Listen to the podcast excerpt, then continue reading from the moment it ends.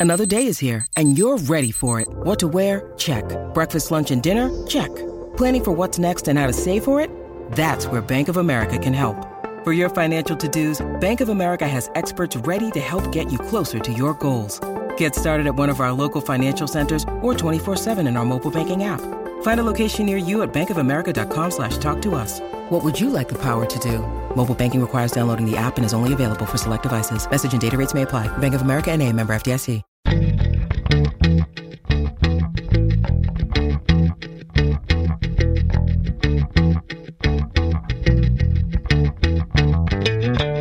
You're listening to All the Books, a weekly show of recommendations and enthusiasm regarding the week's new book releases.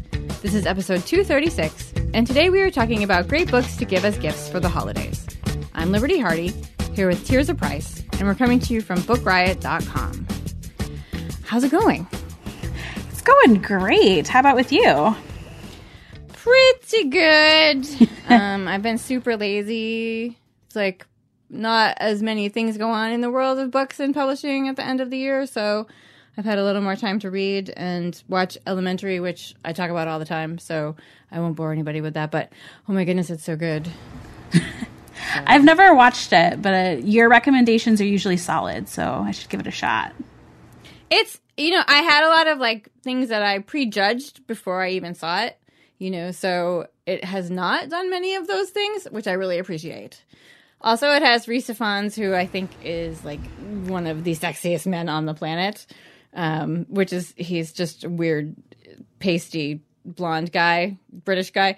Um, but for some reason, I don't know, man. He's just he's awesome.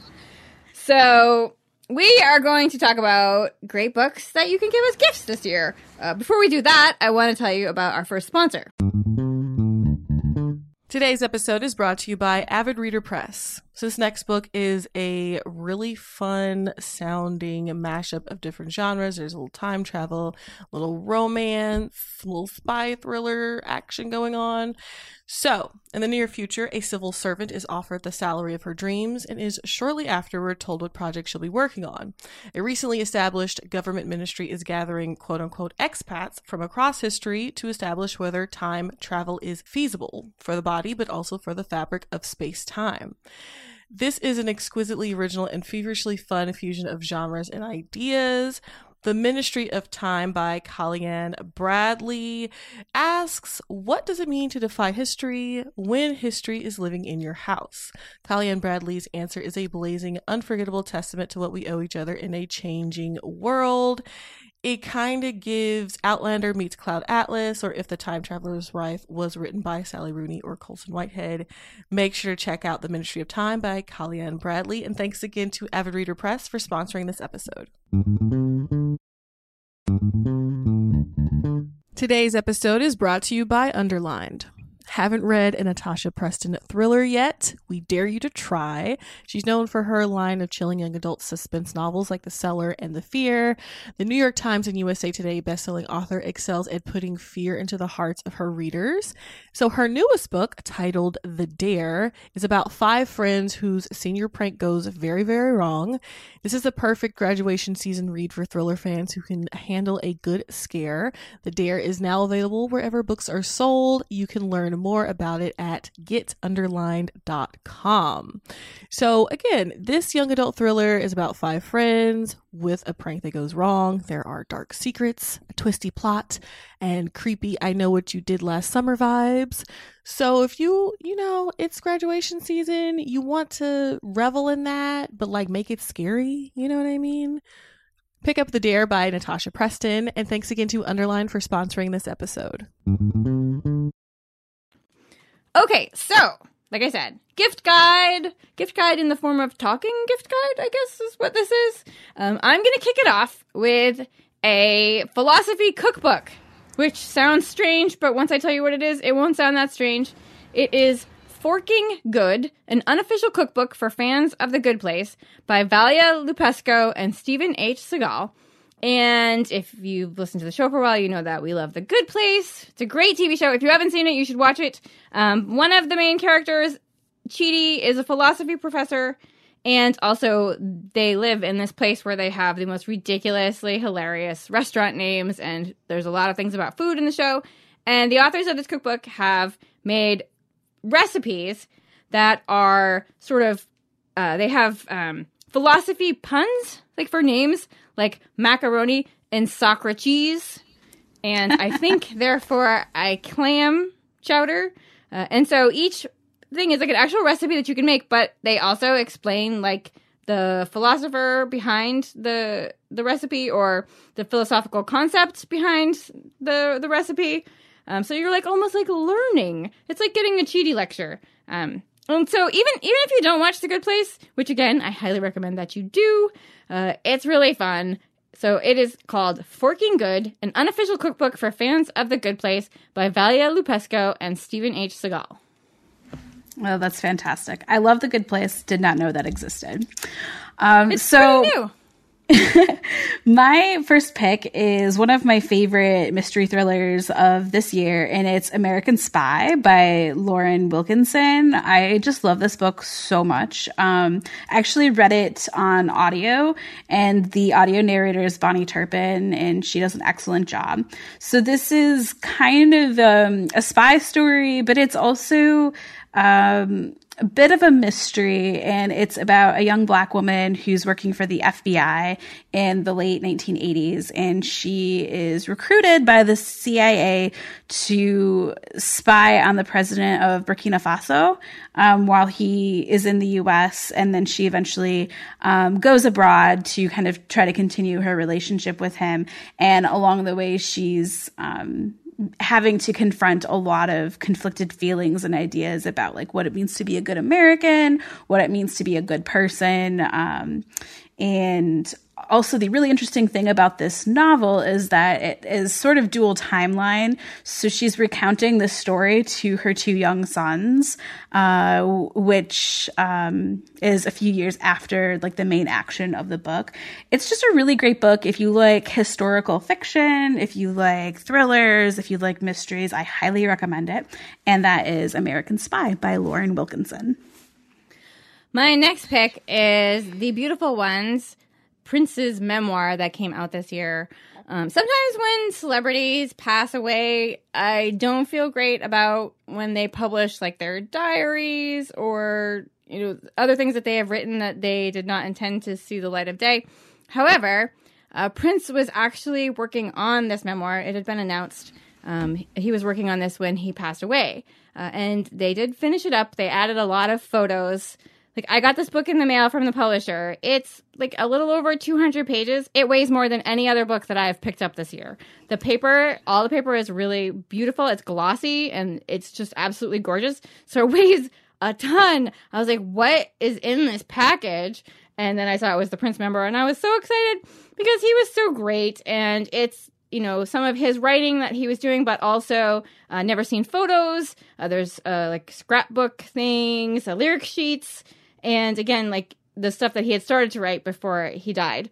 Um, so if you love Prince, or you know someone who loves Prince, or you just want to, you know, check out a piece of musical history, it is The Beautiful Ones by Prince. Now we have a whole bunch more books to tell you about, but before we do that, I'm going to tell you about our next sponsor. Today's episode is brought to you by Thirsty by Jas Hammonds. College student Blake and her girlfriend have one goal join the exclusive sorority that promises connections to a network of trailblazing women of color. Now, Ella's acceptance is a sure thing. She's a daughter of a Serena Society alum. After all, Blake, on the other hand, lacks Ella's pedigree and her confidence. Luckily, though really unluckily, she finds courage at the bottom of a liquor bottle. When she drinks, she's bold and funny, and as pledging intensifies, so does Blake's drinking. Ella assures her that she's fine, partying hard is what it takes, but with her future on the line, Blake must decide how far she's willing to go to achieve glittering dreams of success.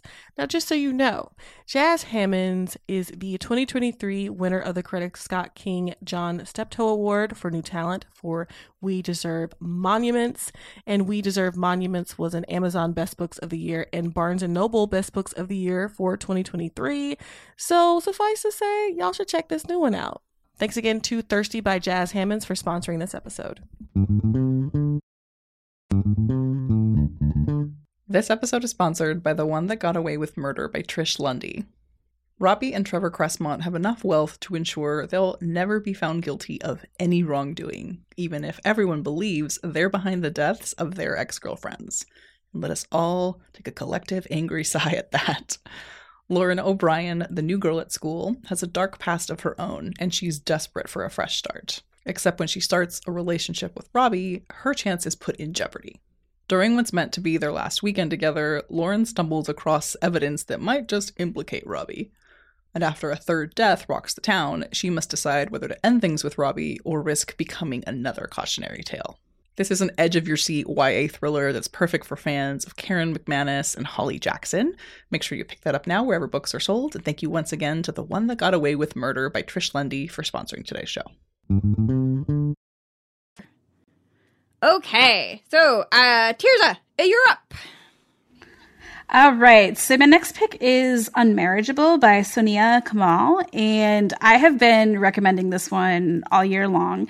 It is a contemporary retelling of Pride and Prejudice, but it's set in Pakistan. And what I love about this book is it's a little bit meta. It's very clever. Um, you know, it's very obviously a retelling of Pride and Prejudice as far as like the characters and the plot. It follows the original text pretty closely.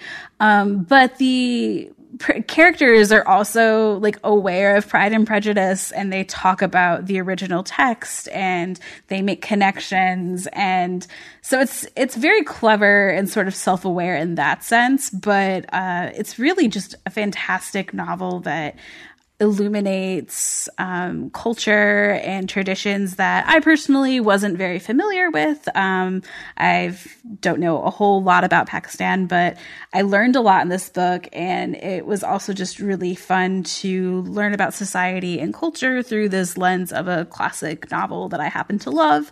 And it also does a really good job of staying true to the whole um, you know, Austen's original intent of social satire. Um, but it also has a really good romantic um, subplot as well. And I think my favorite character in this retelling is the um, Charlotte Lucas character. Uh, I think the author did such a good job with her. So um, if you like romance, if you like, um, you know, classic retellings, definitely pick up Unmarriageable by Soniah Kamal. My next pick is my favorite picture book of the year. It is Cats Are a Liquid by Rebecca Donnelly and Misa Saburi. And it is exactly what it sounds like because if you have cats or spend any amount of time looking at pictures of cats on the internet, you have definitely seen those photos where cats fit themselves into the most ridiculous spots. My favorites, of course, are the ones that are glass and you can see them, like when they fit themselves into a vase or a mug. Uh, many people have seen the pictures of my cats on the internet. They like to sit in mixing bowls and they like pour themselves right in there. And so this is a funny picture book about how cats do that very thing, but also it is inspired by the Ig Nobel Prize winning investigation of cats how of cats how of how cats behave like liquids. And it, it's kind of like in this little rhyming thing.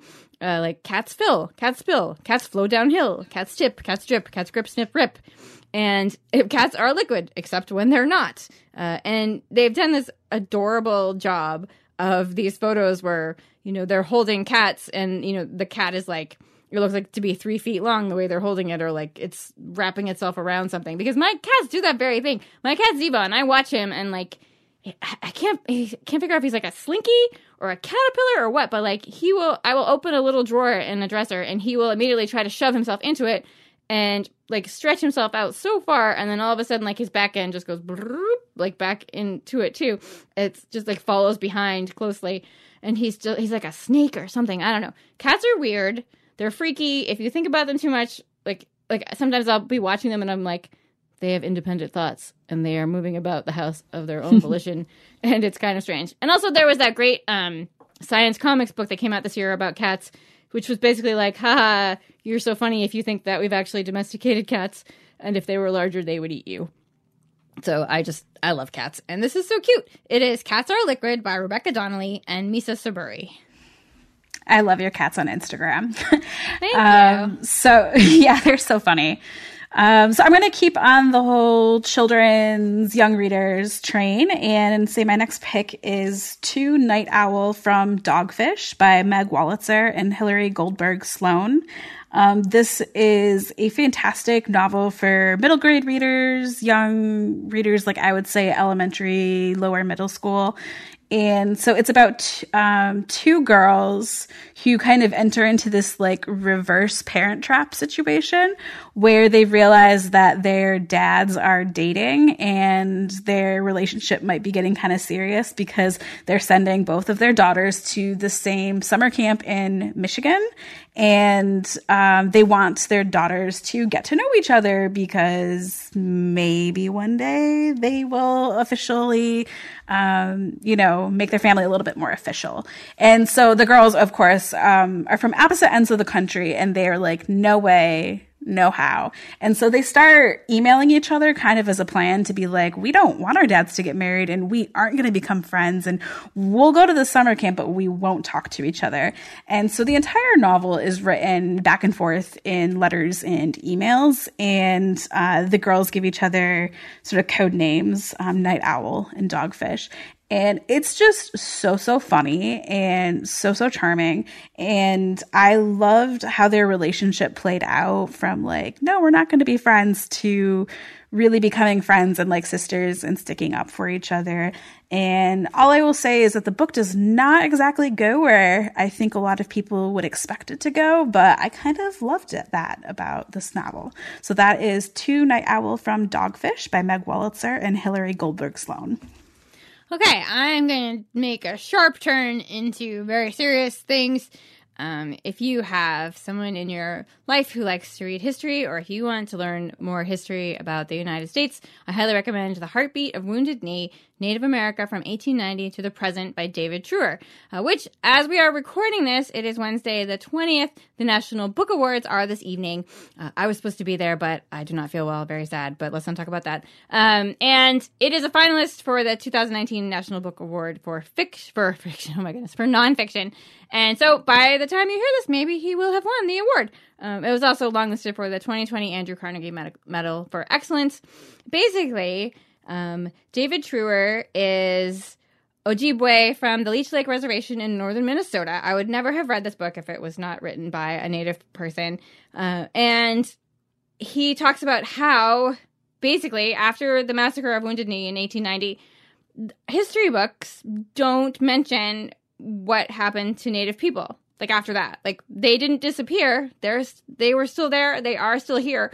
But history has treated them like oh well there was this big massacre and then that was kind of it. And you know th- they don't exist in history books anymore. So this is an account of what native peoples have been have been doing and what uh, native american history you know for the last 120 years. It is fascinating. I think it's very important. Like I, you know you don't re- like some things you don't realize until they're pointed out to you and it's like that's correct. All we know about native history is way way way old so i highly recommend this book it is The Heartbeat of Wounded Knee, Native America from 1890 to the Present by David Treuer. Good luck to him tonight.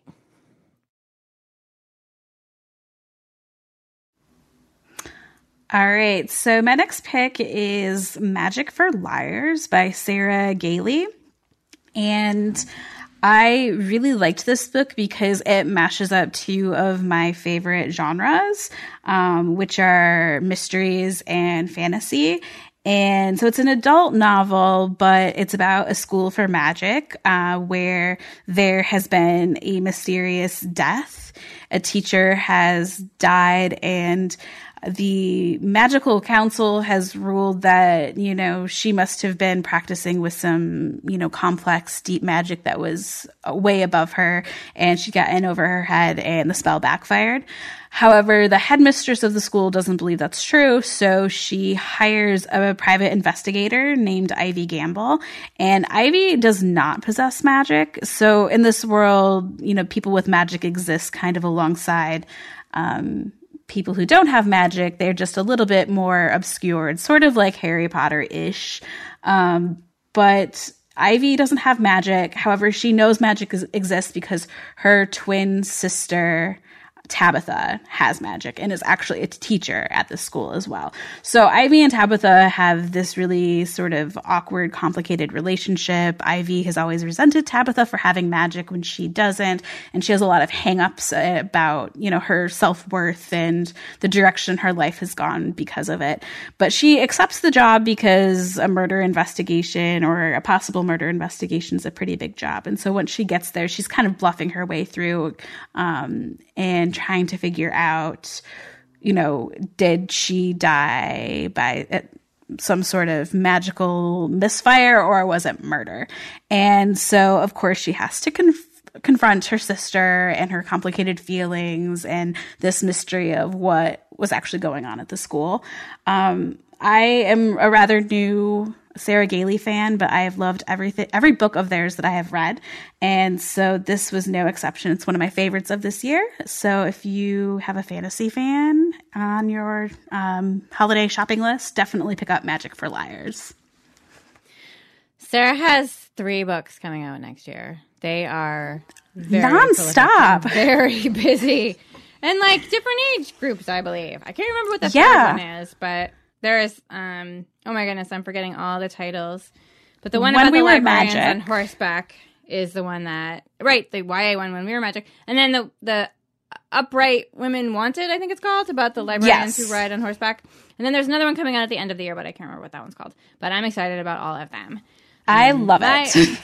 my next pick is another history book. If you like military history, or just great biographies or just learning. It is All Blood Runs Red The Legendary Life of Eugene Bullard, Boxer, Pilot, Soldier, Spy by Philip Keith, excuse me, Phil Keith and Tom Clavin. I got it really excited. I don't know why I said Philip. Um, so I love learning things that I don't know, and I did not know anything about Eugene Bullard. He was the son of a former slave and an indigenous Creek woman in Georgia uh, not a great time to grow up in Georgia, being African American. He ran away from home in, when he was 11. Eventually, his travels uh, landed him in Europe, and he became very famous there for being a boxer. He was a great boxer. And then later, signed up during World War One and became the first African American fighter pilot in history. Came back from the war, he was a celebrated hero.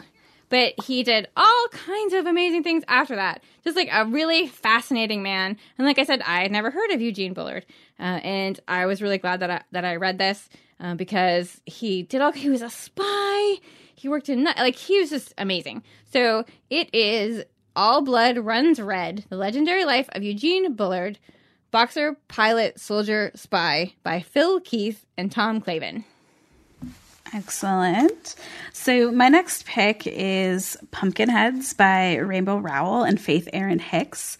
And this is a graphic novel and it is a delightful graphic novel. It's very fall centric. So um, we're like kind of crossing holidays here because it takes place on Halloween. Uh, but it is one of the most charming stories I have read all year long. So if you know somebody who likes YA stories and graphic novels, this is a winner. It is about two best friends named Josiah and Deja, and they work at like the Disneyland of pumpkin patches in their small town. And it's their final night of the season, and it's also their senior year of high school. So it's really the last night that they'll ever be working together at the pumpkin patch. And Deja wants Josiah to go for it and make his move with his longtime crush. And Josiah is a little bit more reserved and nervous, and he just, you know, loves the job so much, and he really wants to focus on having like a good night um, as an employee. And Deja's like, no, no, we're going to seize the day. This is our last chance. And so they go on this epic adventure throughout the pumpkin patch over the course of their final shift.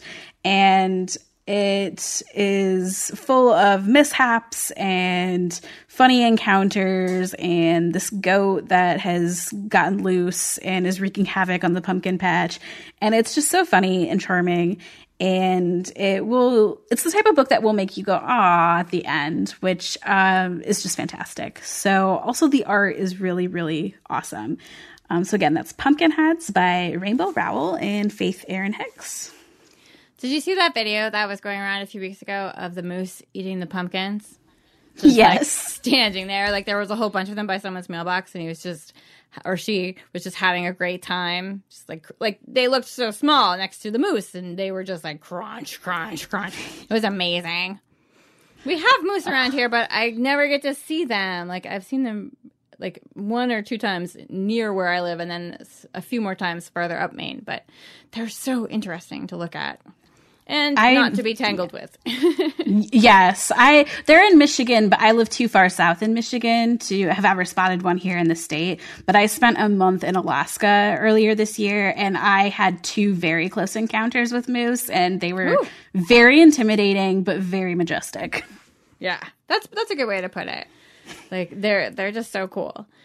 So my next pick is my obsession of 2019. you all know what I'm going to say. It's Gideon the Ninth by Tamsyn Muir. So if you have somebody in your life uh, who enjoys horror or science fiction or fantasy or those books that are like WTF, this is the novel for them. And also, I keep saying like if you have someone in your life to get gifts for, but it, uh, I I just like to buy books for myself. Basically, like I'm like all for me. I listen to these things and I'm like, that's what I want that for me and that for me. So hey, if you we're not judging. If you want to get this for yourself, go right ahead. So this is just a banana pants fantasy novel about a necromancer named Harrow and her cavalier Gideon, the Gideon Nav, and they live at the ninth house. The emperor has put forth a contest where all the heirs to the houses, you know, two through nine, uh, go to the first house and try to figure out this sort of mystery of the house, and whoever can unlock it gets immortality and to be by the emperor's side.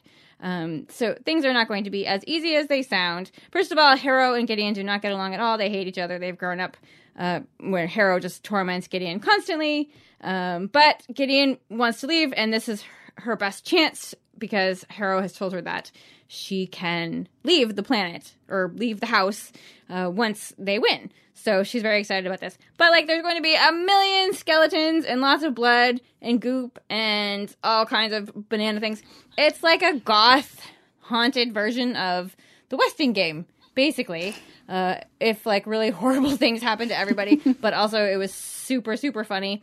Gideon is remarkably sarcastic and it's so great. And for those of you who have read the book, I will tell you that the second book, Harrow the Ninth, which comes out at the beginning of June, uh, is even better. And I know that sounds bananas because I've done nothing but rave about this book all year. And when the editor told me it was better, I was like, blowing smoke. No, it is. It, it's so hard to explain. It's very different than this first one, but it's so exciting because it's so good. But Gideon the Ninth, so great. It's by Tamsyn Muir.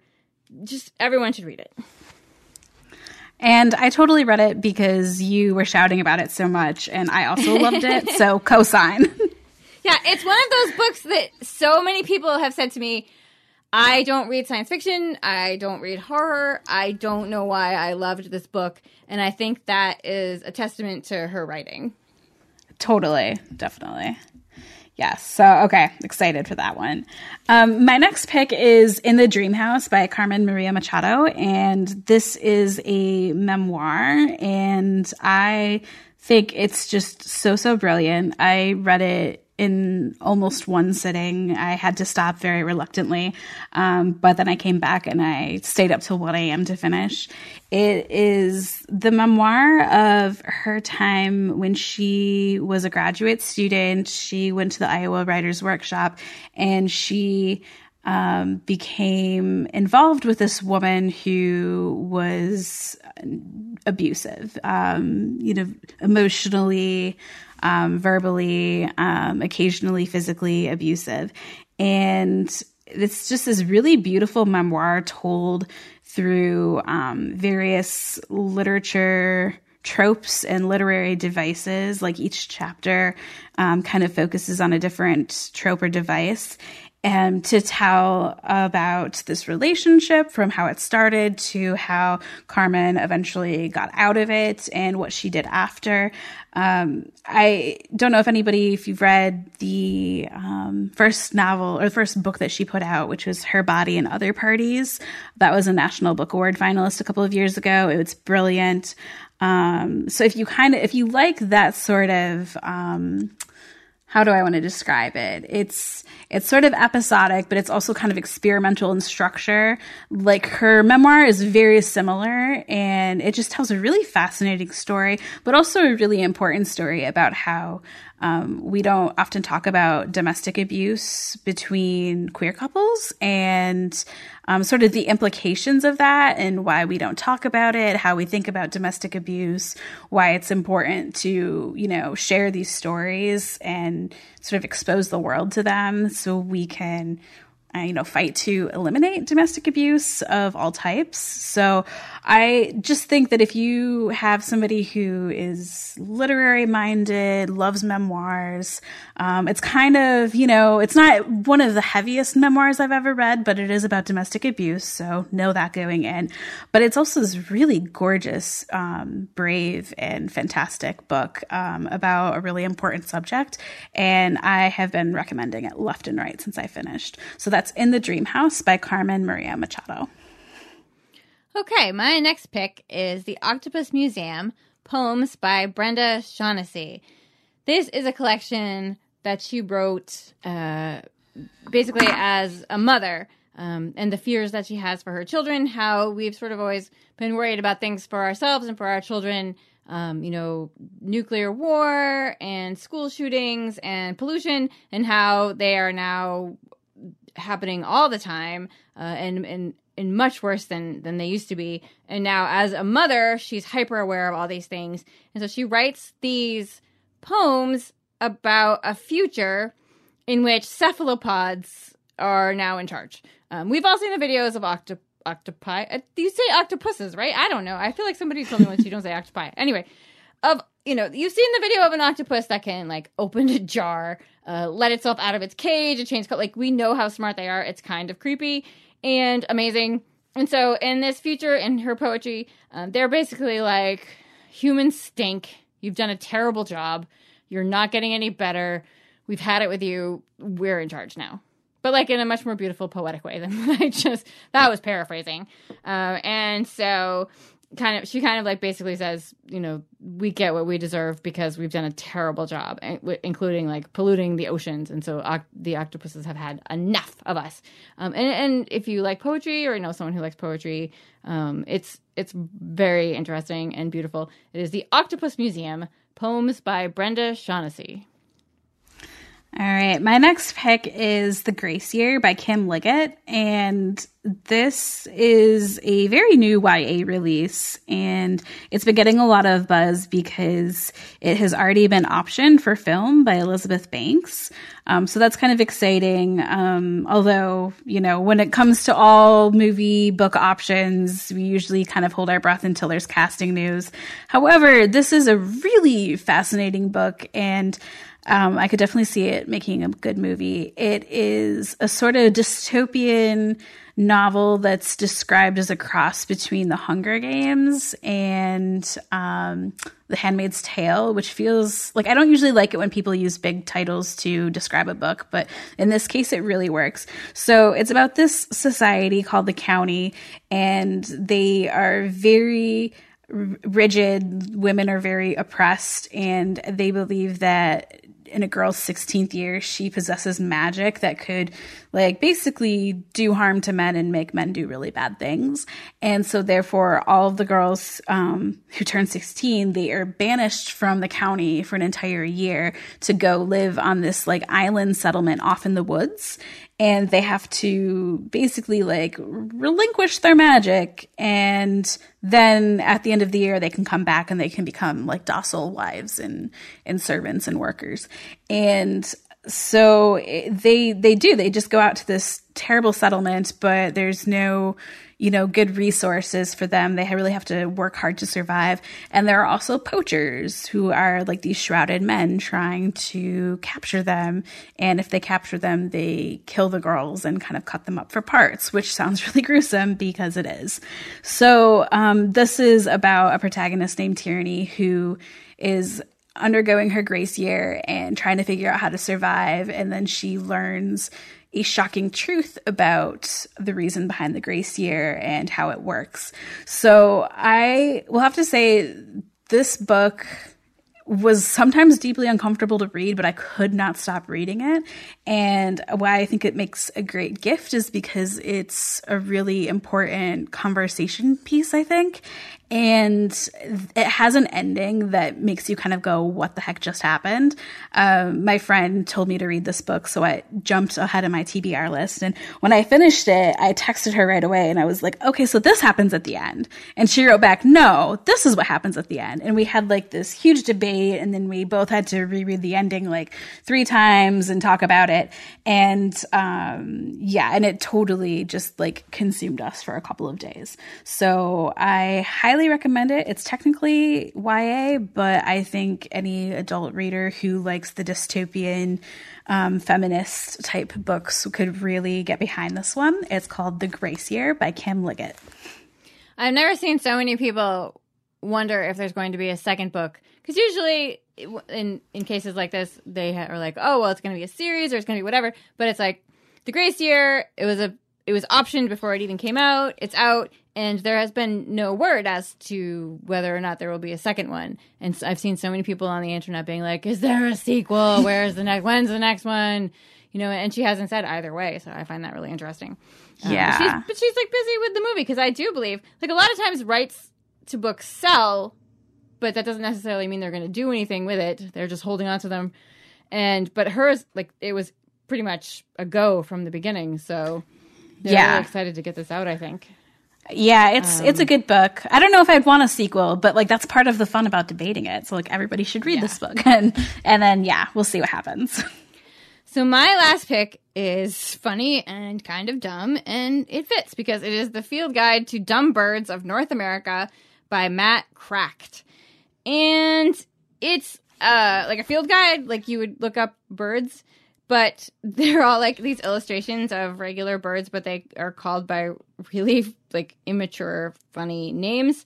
Like for instance, um, the Canada goose is called the G damned Canada goose, and the white breasted nuthatch is called the white breasted butt nugget. Like as I'm saying this out loud, like this is so immature, um, and it's just like all these things about look at this dumb bird. This bird is so ridiculous and it's quite profane, but also incredibly funny. So if you have a birder in your life or you just want a good laugh, I was like, I am not going to laugh at this book. When I read it, I was like, this is going to be immature and it's going to be a bunch of bathroom humor because I like to prejudge things apparently before I before I, I look at them. And actually, um, it's really funny and it's it's a good gift for stocking stuffer or whatever.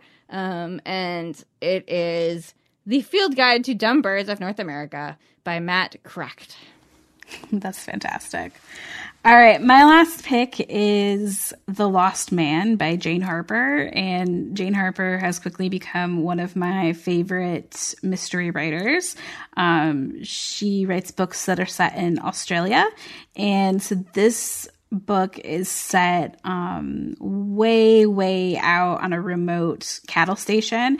And it is about three brothers who have all inherited land from their family's cattle station.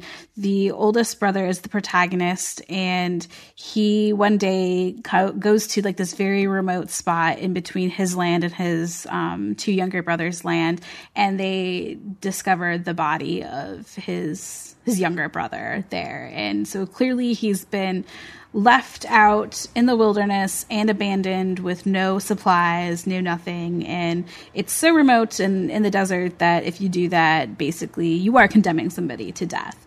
So he goes to his family home and he has to. Um, you know, interact with all his family, deal with this tragedy, but also kind of figure out like who would have wanted his brother dead and who would have left him out there and why. And of course, this is all compounded by the fact that there aren't very many people where they are, so there aren't that many suspects. And he has his own sort of um, humiliating, shameful past that he's also trying to get over and um, has been avoiding for years, and now he has to confront if he's going to figure out who killed his brother. So I love a good mystery where the setting feels like a really um, like tangible place from my living room couch and I have never been to remote cattle station in Australia, but I totally felt like I was there. And I think Jane Harper did such an amazing job with this book. Um, it was a really good mystery. I, I mean, you might be able to see who the murderer is, but it's one of those books where I did figure out who the murderer, who you know the murderer was and why, and everything about three quarters of the way through. But I wasn't quite sure how it would all come together at the end, so I kept reading for that, and I was not disappointed. So that is The Lost Man by Jane Harper. That book, the setting is so ominous, and to think that people actually live like that. Like when I was little, my mother probably could have gotten me to clean my room by threatening to send me to remote Australia. I mean, it is so frightening. We're basically like any misstep and you're dead, whether you know it's on purpose or you know by mistake. If you forget your water, if you get a flat tire, if you don't have your phone with you and you get stuck somewhere, like that's it. The sun is going to cook you Yeah. and you're done. It's it's so alarming, and I'm like, and people live here. It's it's amazing to me. Um, Yeah, so it is. Those are some really great books from. I think they're all from this year. Uh, I can't believe the Last Man came out this year. I feel like I read it like years ago now. Um, but what are you going to read next? Um, so next I'm going to read Thunderhead and the Toll by Neal Shusterman because earlier this year I read Scythe for the first time and I loved it so so so much. But I also knew that there were going to be two sequels, and the third one was coming out, you know, later this year. Um, it came out earlier this month, so I was kind of holding off and waiting. And then the minute the toll came out, I was like, okay, it is time. So I just started Thunderhead, and I'm really enjoying it, and I can't wait to read the toll after that. So it's one of the best um, series I've read in forever. So I really enjoy it. Yeah, I have to read the toll still, but I did read the first two. I love them. Um, I was thinking I might get out of my pajamas and go get The Queen of Nothing by Holly Black because that is another series that I have been waiting to finish. And we did get the gift of it being moved up from January of next year to this week. Um, but in the meantime, I'm going back to Fire Watching by Russ Thomas. I have not wanted to continue reading a, a mystery uh, just without stopping in so long. And I started reading this one. It's his first novel. It's about a young police officer who investigates cold cases. Um, he gets called to a old abandoned mansion that has had a fire. They find a body in the basement, and they think it is the owner of the mansion who supposedly uh, fled criminal charges many years before. And when they bring their uh, main suspect in, it turns out to be the man that the investigator had a one night stand with just the night before. But he can't seem to bring himself to mention it every time he thinks that you know he's going to be like I have to take myself off this case because you know we had you know a, a fling last night. Uh, He can't seem to bring himself to do it, so instead he just gets dragged further and further along into the case. It reminds me a lot of The Ice House by Minette Walters, which came out many, many, many, many, many, many years ago, um, where they find a body on this property and they don't know whose it is, and and the woman's husband had been missing for many years, and I I like flew through that book, and I cannot wait to get back to this one. Uh, comes out in February of next year. So that is all for today. Tirzah, thank you for joining me and doing the holiday guide. And thank you to our sponsors. You can drop us a line at all the books at bookriot.com if you would like to tell us something. You can find Tirzah on Twitter at Tirzah Price. That's T I R Z A H P R I C E. You can find me on Instagram at Franzen Comes Alive. And if you want to give us a treat, you can go to Apple Podcasts and leave a rating or review. It helps other book lovers to find us, and then we can rant at them about books. Uh, and as much as we would love to tell you about books out today, this is the holiday guide show. And also, publishing is slowing down, so the new releases are not as big. Next week, we will have the best of December roundup. Rebecca and I will be doing that Uh, and then the best of the year shows, which is lots of fun. Um, but you can read about the titles that are out now in the show notes of today's show at bookriot.com slash all the books, as well as find a link to our weekly new books newsletter. And in the meantime, happy, Happy reading. reading.